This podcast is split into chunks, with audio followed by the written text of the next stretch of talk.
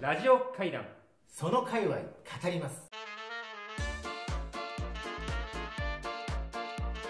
はい山さん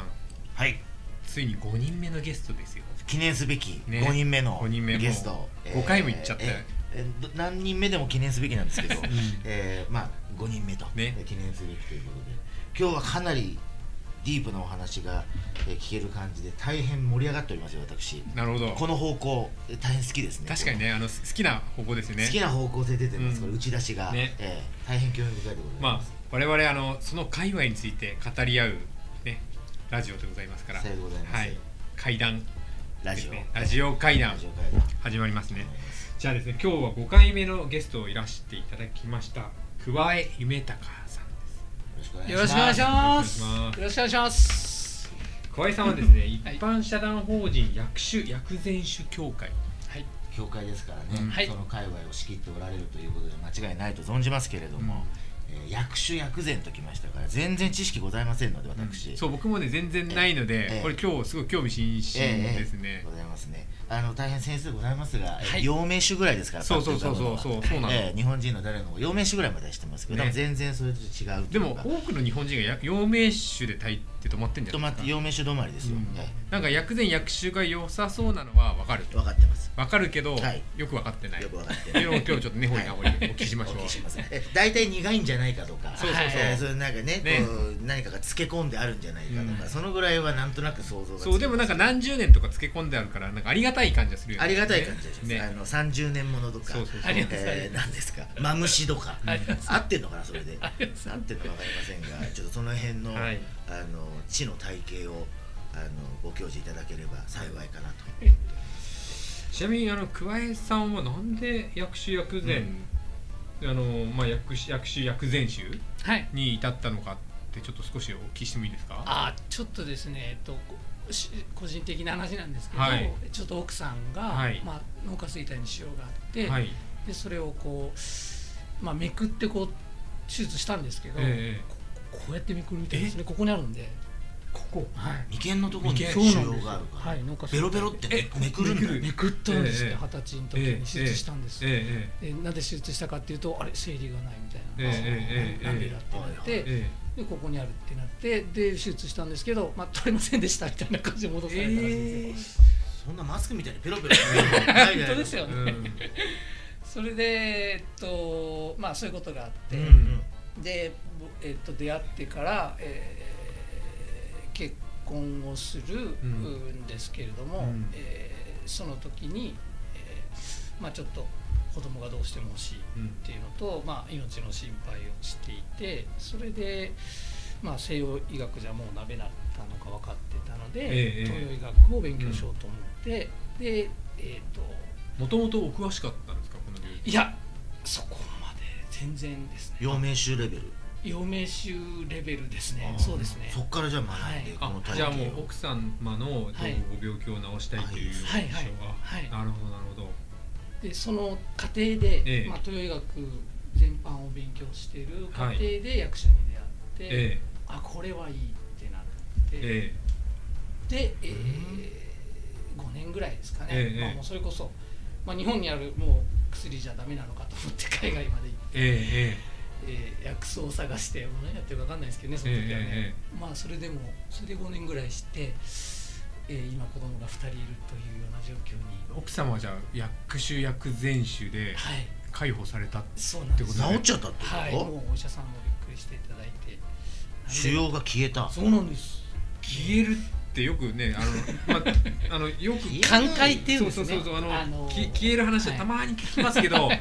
でも本当にあるんですねそうですね、えあのこうプロラクチン値っていうホルモンの,、ええええあの値がものすごい高いのえで、えまあ、もう生理はずっと来なかったんですけえど、えまあ生理が来たので、ええ入院したあれってなってもしかしたらできるかもみたいなとこええええろから2人行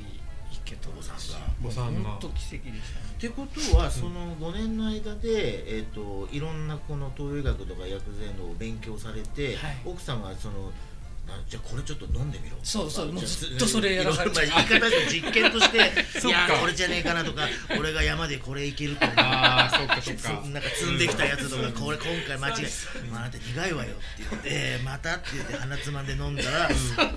ってきたっていうことでそれをめちゃくちゃですけどジャマイカで見つけたジャージャーっていうやつなんだけどっていうね もうめちゃくちゃですよねもう持ってくるもの本あれ当にこれ大丈夫なの今いいから信じておよって言って、まあ実際そんな感じじだったんですかやっぱりあの詳しくやっぱり生活習慣病とか現代病とかって結局あの、まあ、風邪もがんも、えまあ、意識と食生活と運動っていうこの3つで治すって話になってるわけですえよ、はいはい今はいの現代はい、うんえなので結局こここをまず根本基礎的に、うんうんうんあの睡眠をしっかりとることとか、うんうんあと食生活ですよね抗がん抗がん作用のあるあの食材はいっぱいあるわけで、うんそれを取ること、はいまあ、白いもの取らない砂糖はいをはい控ねよえる、く言い油ますね控ええるとか、まあ、そういう食生活の工夫の中に、うんまあ、基本はマイナスをするしますね、うんうん取りすぎなんで今、うんうん取り削すっぎていでく削る、削る、うんとりあえず削っていいもんだけ取るでプラスに薬膳酒であとビネガビネガーお酢おー奥酢さんはちょっと血流が悪かったので、うんそのああーー帰りはお酢を買あってと帰りますこねもううやっぱ酸っぱいものとあすなんていうのかな酸っぱいものと苦いものってこう日本の食卓からかなり消えてるんですよそっか皆さん僕気ねおづいてないかもしれおない酢が苦手なんですまあ 蜜缶をね、握りますようなやつそうなんですよリンゴ酢ダもメねあれちょっとね酸っぱいのいいですよねはいはいダメなんやですっぱりダメ苦い辛い甘い甘い塩辛い酸っぱいってあるんですけど、はいこの、まあ、ごゴミっていうのがあって、これの中の酸っぱいとちょええっとこの苦いが減ってるんですよねうんあ。うん、でまあ苦いはあのゴーヤとかから取れるんですけど、うんあの酸っぱいがなかなか簡単に取れる方法なはいいかな、はいでビネガーっていうのは、えお酒の進んだうんうん姿ですから、うんうんでそこに、まあ、発酵してるもののところうにん薬草を入れるっていうんですけど。えーで薬草を入れます、んでまあ、結局根本治療っていうものをうんうん目指してるわけなんですよ、うんそのうん東洋医学っていうのは、うんうんえー西洋医学っていうのは対症療法まあそうですよねですので、うんなのでまあこの病気に関してはやっぱり東洋医学の方がうんうん確率が高いというところでそのまあ基礎の部分とそのプラスの部分で血流を良くするために、うんまあ、あえてこのビネガーに、ええーと5種類6種類、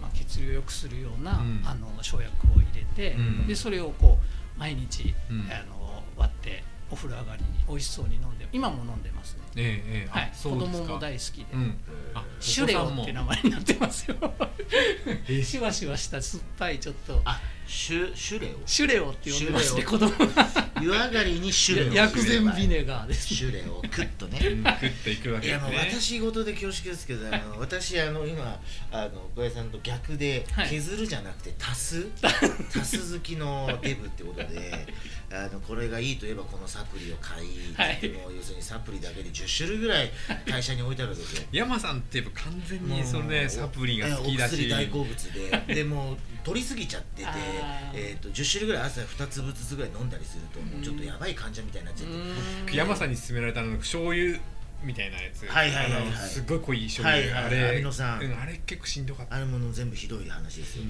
でいろんな種類を取りすぎちゃってる から、で自分に今何が効いてるか分かんないっていうもうまさに気づきで足し算だよ足し算だよ足し算だからじゃあ削って、うん削り切って入れるそうでだすねから染みるってことだよねそうですねもうだからダボダボだ から多分加谷さんの薬膳酒をこううチュって飲んでも多分もうちょっと分かんないなってポヨンポヨンしてるから確かにやっぱやっぱ絞ったところにいいのをキュッと入れて吸収をガーンと上げるっていうことが大事なわけですねそうですねわかりますかいいですか取りすぎは何でもダメだ トゥーマッチなんでですよもあの本当にトゥーマッチが、うんあの就活習慣病を起こしているっていうのはもう,、もうほとんどね皆さんもうご存知な状態なんで、うんうんまあ、基本的には削るっていうところをしマイナスしてからそうですよねそうですねでもあのミネラルとビタミン類とかうんミネラル類っていうのはうん基本的に、あのちょっとこう今の食べ物の食材の中からだいぶ減ってるってやっぱ言われてるじゃないですか、うんえだから足りないと、足りないでサプリが出てきたりとかうんってなってるんで、えまあ特にサプリとか飲まれるならあのミネラル類ミネラルを普段の食生活でしっかりと取ってないと、うんあの亜鉛とかうん鉄分とかですね、ああいうものを取っとかないとその全部こう出ちゃうんですよ取っても取っても出ちゃうそうなんですよキャッチしてくれないんですよあー体が受容してくれうなんいオケの理論 そういいですね何か一個が足りないそっかこぼれてるそうそうよ何でも知ってくま本すよ当その通りうるさい本当詳しいの 触りだけもうね裾野は広いでも深さがない、はいこれ私の特徴でございますいやで小林さんにもたくさんお話伺いたい想像力が合ってますよ合ってますよね合ってますこれ本当にそうなんですよミネラルだからお腹いっぱい食べてるじゃないですか、うんこうやって食べて見てわかる、ねお腹いっぱいたらふく食ったからといって栄養がいっぱいかというわけじゃないわけそうですねみんなエンティーなんとかって言うじゃないですか、だからお腹いっぱい食べるのダメなんだよダメねですね8分目ぐらいが一番いいんじゃないですかね食べちゃうんですよね目はいの前にあると、食べちゃいますえずっと食べちゃいますまあ、すみませんちょっと話がそれすぎちゃったんですけど、うんまあ、きっかけは奥様の、はいえーこの難病を、うんえー薬膳で奇跡的に治してしまってお子様にも恵まれてそこからが、まあ、そこからというか、まあ、それがきっかけだったっていうそうですねまあ本人がね治すことですから僕はサポートですけれどももうすごいなと思いますねもう今元気に落語家やってますから 落語家髪の毛ピンクで奥様が、はい奥様が治っちゃったのよっつって、ねはい多分 観光大使やってますからへえ次は奥さんですねもうねはいゲスト ぜひ読んでください。ちなみにちょっとあの本当面白いんで。桑井さんの話少しちょっと調べさせていただいたんですけど、はまあこの薬膳に薬膳師薬膳酒薬酒に至るまでの人生は結構波乱万丈でちょっと気に気になりまして私もなんかエンタメからいろいろやられてる、ね会社もいろいろやってるその辺ちょっとどどんなそうですねあのフライパン持って放送作家を目指したってちょっとあーそう読でしみ、たねあの見ましたけどフライパン持って放送作家 そうフライパン持って状況高校生の時にあのすっごい面白い相方がいたんですよ。はいあのその子がですね、その子と一緒にあのちょこちょこラジオとか、ええあの出させてもらってて、ええでえっと元気が出るテレビのはいお笑い甲子園っていうのがあって、ええそれに受かってえっと一緒に出たりとかしたんですよ。日曜拳銃さんとか、タウカウさんと一一緒応に。券買うかはもう今だってルミネ座吉本でも鳥ですからねあの大ベテランですから、はい、もう25年してましたねそこのう前ですよ、はい大好きですね一応券さん今頑張ってます小堀さんも奥さんもお世話になってて今いいですか最高ですねなんでちょっとその話も気になっちゃって、深いから、はいああそうですそれでお笑いお笑いのそうですねあの時はそうですねお笑い甲子園やっぱ大阪で育つとやっぱりどうしてもお笑いに向いちゃうのかもしれないですね、そうそんなお笑いが経験にやられて上京されるんですよねそうですね、まあ、でもあの最初から書き物がしたかったんで、はいあの作家を目指してたんでで、ええ前に出るのもちょっとあのやらやらせてもらったんですけど、まあ、作家がしたくて、はいで入ってた事務所がはい作家と芸人と両方 OK なところだったんえですよ、ええでそれが東京にあったんではいでもうが大学卒業してすぐにあの上京したんですけどまあもう何も持ってないんで、まあ、フライパンだけ持って ちょっと公園住んでみたいなえ そうあのあなるほあどの働いてもいきなり給料入らないですそうなんですよなる3ヶ月ぐらいそう後ですその間にねメディアってねそれでごめんなさいフライパンは持っていこうそうですね、フライパンンはとりあえず持ってった方がいいと、はいでもフライパンに乗せる食材をね なかなか大変なんでなるそほうどですねまあ、ちょっとあのいや新宿あたりのそうですね路上でそうですね生活あのされて中央公園はいはいはいあそこはもう朝昼緑豊晩かなの炊き出しがばっちり出まして、うんはいはいはいもうあのこで並んでブルーシートではい 2LDK みたいな人がいはいて、はいはい 太陽光をつけてあのギター弾きながら大ボスがいますからねブルーシートの中意外と快適でカラオケ回っちゃうし、構でえー、きて下んだ町のエジソンっていう本がありましそたけのど人ええ一番好きな人が本当に「ここ俺の家」って言ってましたからでか い電気無料でかいだろっつってね言ってましたいいんですよバッテ中リー央も公園超でかいですからね、はいはいはい庭付きだっつっちゃ庭う付きうん庭付きで確かにって確かに言ってましたよ本当にそういうことで快適そうでしたようね、んいいですねはい歌舞伎町から本当にすごい食材がうんねたくさんあるので、ええいろんな場所を教えてもらっていでもやこれは東京は住めるなと思いましたそのこ こ高校生大学生放送作家になろうってなかなかこう僕の周りにはいなかったですけど作家さんねななんで放送作家に、ええっと番組とかそういうの作りたかったんだと思いますエンターテインメントえええが好きだったんですね、ええとにかく多分えしかもねあの学生時代から運動神経がいいんですめっちゃした運動神運動神経がいい運動神経が褒いいめてもらって学生時代じゃ運動神経スポーツスポスポーツはずっとやってますあけど何系のスポーツを中学はテニテスニでス高校サッカー大学ボクシングっていうボクシングちょっと始めてみちゃったらうんすごく強くなっちゃったっていうあテニスが大阪で一番になり ましたね、ほらナンねバーワンナンバーワンテニス、はい、これもまたコンビしてダブルスの相方がうまかった んですよ僕ほんとついてんすよいやいやいや巡り合うコンビ相方がにめっちゃついてるんですよそうか中学テニスあちテニ高ス校は高校はサッカー高です校そうはい高校サッカーも今もサッカーしてますあ今もサッカーはい、昨日おとついから肉離れしまでししたたはまなるほどなるはいほど結構いいですねはいで大学でボクシングはい大学ボクシングで強かったいやボクシングはそうでもまあでも全部レギュラーにはなちゃんと慣れてますでもそでスポーツ万能なのに、まあ、放送作家、うんなるうほんどねでフライパン持ってうん、一応私の歴史的な流れで言うと今新宿で並んでるところなんあですそうそうそうそうそうフライパン持ってきて、うんうんえー高谷さんは新宿の公園で炊き出しを並んでいるで一応ちゃんと放送作家になられ慣れたリサーチャーですよリサーチャーリですよサーチャーっていう仕事、はいフジテレビに毎日毎朝行ってあの13階ではい全全国の新聞全部読むんですよはあ40何紙ぐらい、はいでそれでネタ探して もうプロデューサーとかディレクターさんにこう渡しに行くんですよえこんなのがあるんだなと思いましたよあの頃ネットがそこまでだったんでそうですよねもう調べ物も全部なんとか図書館なんとあかあ親そっか親なるほどなんとかなるほどええあるじゃないですか、ーまあこれあれですよいテろレんビ局なとこの行って制作会議なら全員ググってるわけですねそうなんです確かにねねもうその僕場はでそれでがすもんないからね本当にねネットの方がネタが流行ってるってなっちゃう元がねうんどんぐらいやられてらっしゃった三四年三年四年ぐらいかな三年でその後で僕もうギャラが入るようにすぐなったんですすよごいですねただあのえっと一回腐ったシーチキンをですね 朝起きても本当に腹が減ってて、はいはいお金なくて、はいで起きたらちょっとこうシーチキン残ってたんですよ母ちゃんが送ってくれたやつが、ででもその転がり込んだお家の先輩のなんかブルーライスだったんですよほちょっと水商売の方のうんとこに行ったんで、うんはいはいまあ、今水商売やってるんですけど でこうブルーライトでこうどう見ても大丈夫そうだったんですよねまあどうどう見ても分かんなかったんでしょうね、うんでもう食べた瞬間にブルルルルって震ええてそんなことってあそるうそうなんですよブルブルってなってもうええ食中毒ってやつですかね、えで動けなくなってで一人じゃないですかどうしようと思ってもう行かなきゃみたいなお台場行かなきゃみたいになってるわけですえええよえでちょっとなんとかは張ってあのこう電話機をこう117とか押しちゃうんですよねああいう時ピー何時何分うです違そうだみうたよいなあはい119の方言いたいそうそうそうそうそう7じゃないそうそう9だよとそうそうそうえ本当びっくりしましたねあれはで次は警察かけちゃってでー119までたどり着くそんなに ブルの三回目三回かかりましたね三回目3回ねありましたダイヤルの時は落ち着く落ち着けってやつですねあれねあ昔そうなんダですイヤルってこう一番戻ってくるのが距離が長いから、うん一えそういうこと一でやるとそれがこう短いとこうなんて時間がすぐあの来ちゃうから、うん落ち着くために、えーダイヤル版で一番長い距あそうなんだでもよく考えたらよく離ちゃんと正確にこう回せたよね入れるんだよねね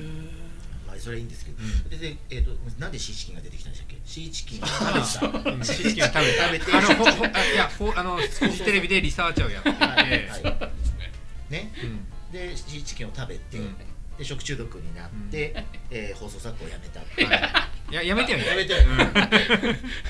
思い出といえばですねうん本当にシーチキンはいそうでまあまあでもほ放送作家の後はなんとあのドリームカムトゥルちょーっとので待すってくださねいドリカムですかドリーカムのですねあのマネージャーされてプロモーションマネージャーってやつなんですけどはいそれもすごいじゃないですかいやいやいやえっとその何のさ話を聞けばいいんでしょういいんですよいいんですいいんです ドリカムの話じゃあなぜ薬膳にあーま薬だ膳酒に至ったのかですよなるほどなるほどだって薬膳酒に至んないでしょだって人生だからうんまあそうね、まあうんどういう人生を送ったらそこに至るのかっていうのをちょっとお聞きしたいじゃないですかじゃあそろそろ出てくるの薬膳の触りがドリカムあたりでドリカムあたりで出てくるかなシーチキンではなうかんった知識ではないと思う、うん食べね、物の衝撃をそう受そけうそてうでドリカムの、えープロモーションマネージそうですねそれもえっとそのおお食べれない時に歌舞伎町のこう先輩たちにお世話になってて、ええでその先輩たちがいろんなお店やっててでその方たちと一緒にお店やったりあのクラブゴールデン街のあの踊辺る踊るクラブです踊る踊る方のクラブやっクラたブり、うんしえーまあカフェとか30軒ぐらいであと22の時ですかね、えっと、アパレルのブランドのあの会社を作ったそんうですかいろいろやってるんですよそれロイヤルってっていう今今知ってる人は知ってるぐらいになれたんですけどあのサーフブランドなんですけどあへそれをあの沖縄あじゃない大阪のレゲエ DJ が持ってきて話を持ってきてそれでこれはいいステューシーみたいになるぞとか言ってえハンティントンビーチに行ってはあ「す権利ください」っつって なんかこう英語の喋れるあの偉いおおじさんたちを一緒に連れてって契約取って帰ってきてでパルコで1点目出すんですよね。で家賃90万とこで売り上げ90万しかなくて赤字じゃない全員5人で始めたんですけどみんな給料5万円とかでやってる桑井さん今そのロイヤルアパレルはな何歳って言ってまし22歳です22作家しながらですた作家じゃないはい資金で倒れた時何歳だったんですか22歳ですあ、全部22そ歳。うな大んです忙しな22歳。そうなんですよ22まあね、 23チキン食べたりとかで僕あのやっぱりドリカムもそうやあのっいいやろもういろこうちょっと記事をあの読ませていただいてなんかとにかくいろんなことにチャレンジされてる印象ですよね若い若くしていやチャレンジっていうか勘違いあー なんですよいや多分そのでも逆にそういうそのチャンスの機会がたくさんあったってことですよね、そうあそうですね、ええ本当ですねチャレンジする、番組を作る ええのに今度こうあ作るのどうやってできてんだろうって分かるじゃないですかすえぐえええ始まったら、あじゃあこれスポンサーになればいいんだみたいになっちゃって会社作ろうみたいな発想ですあ大失敗しますけどねーいや、ダイナミック。うんダイナミックですダイナミック。 大失敗しますけど 番組はこうできてるのかな。でスポンサーが偉いな、スポンサーになろうよって言って、そのためには会社だった。そう。それで自分でやりたい番組があるわけじゃないですかなんかそれあこれならこれできるなとへ今ならできそうですけどねもう地上波じゃ無理だなみたいなばっかりだったんでうんスポンサーになるしかないなと思って、なるほど、え。いや、他にも。そうだからそそんまだな桑江さんの人生が 全然薬膳が出てこなかったですよ、今。そうどの辺か出てくるんですそかうえっとそのの後28キロそうですね22えっとそのクラブをやってクたラとブころはいにク、ラブはい。えー奥さんが手伝いに来てたんですよあー手伝いに来たんですよ、あじゃあ奥そ様こでとの出会うはそこなんですね出会うんですよええええただまあそのドリカムの後なんで、うんそうですよね。アパレルのあと後ドリカム。アパレルの後ドリカムですねドそリうカそうそうそう25から25でドリカム。 28ぐらいまでまで、ドリカムあそうですねでクラブやったりなんなり飲食やって奥様そうと出会そうそうですまだ会社があったんですよその頃もアパレルの会社もあってう放送作家もやってたんですやよってたそうその時はすげえああの放送作家もずっと続けられてるそんうです自ね分の会社でできるようになったんですよ、えええでそ優秀なプ ロデューサーの子が来てくれて、 えそれであの水着の番組とか作ってまええした、ええ結構あのテレ東で作って、ええええあのメテルとか 大阪に売って、え結構売れたんですけど、うんうんうんでも水着の女の子しか出てこないやつですなるほえーどうんなるほどじゃあまあだからクラブ、うんえー飲食で奥さんそうですね飲食でここ奥さんでうんに出会いました奥さんがなんかこうヒップホップのあのパーティーを作るオーガナイザーをしてたんですよおーなる奥さんも活動的ですねそうですねだってあの君はここにやって手術してダメだったって言われたのに、うんそのままアメリカ行ったらしいですからねそすぐにあラジオ DJ してたんですけどすごいですねアメリカでそっか DJ するとか言って行っちゃったんですよ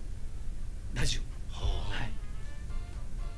っていうような生活だったんだでいぶぶっ飛んでますねいや僕本当ぶっ飛んでますよ宇宙人みたいですよ、だって自分で本当にマイクロチップを埋められてるみたいなこと言ってましたから最あ初まあでも眉間はそのまあ疑いがまねず最初確かにちまあょっとねだって記憶ない時でもまさにこう人体の中心じゃないですかここはすごいですねこ脳う下垂体うん下垂体っていうのはホルモンすごい司ってるんであーここそうなんですめちゃくちゃ司ってるんですよここ大事なんですよそううん私ここにマイクロチなんかチップが宇宙人に埋められてるからってで最初はそんなに知らなかったんで、ええあこの子はけなげだなと思っちゃったんですよね、うん僕ね、うん全然本気で言ってたみたいなんです けどそれは後で知るんですけどこの子はそういうのを隠してけなげに話すんだなと思ってたんですけど、えまあ、本気だったですね、えそれ後で聞いて突っこけましたけどねえでもなんかやっぱ奥様もその懸命にこう生きてそうですねねなんせ治っちゃったからねまあだって治る前もそうそのですごいぶ,、ね、ぶっ飛んでるって話してるかもしれないですけでども今までがんサバイバーって、まあ、10年以上の人を呼ぶんですけど、ええそう言ってがんとしこう共存できてる人もうほぼほぼほぼほぼみんな前向きというか、ものすごくうん、うん意識がこうちょっと飛んでるっていうような状況の人多いと思います、うんあそうです本か当に、うん、まあ死んじゃうかもしれないと思ったらまあねもう思ってないんですあよ持ってなか持っったてない本人は言われてん のにでも子供の時もお医者さんにうんお医者さんに「あもう君は女じゃなくなった」みたいなことうもん最初言われたりとうんか、うんまあ、このままいったら目見えなくなるとか、うん子供の時も10人に1人は死ぬよとか、うんやっぱ言われるんですよそのは都いその都は度い結構なことを、うん、へでもまあなんか明らかんとしてたというかえはい僕はもうしんちょっと心配したとこがあるんで、うんもう一人でずっと心配しましたけど、そろそろこう薬膳いや酒いや薬酒への道が 私もあのうん妻だけ丸つけてますえー と妻が登だ場してきたからそろそろけねでしょでそれがさっきお話伺ったあその難病だということで、うんなんとかそれをお救いしたいという思いで、えー東洋医学の方、医療の方を、まあ、西洋がもうダメだからそうですねもう東洋はいしかないぞっていう、はい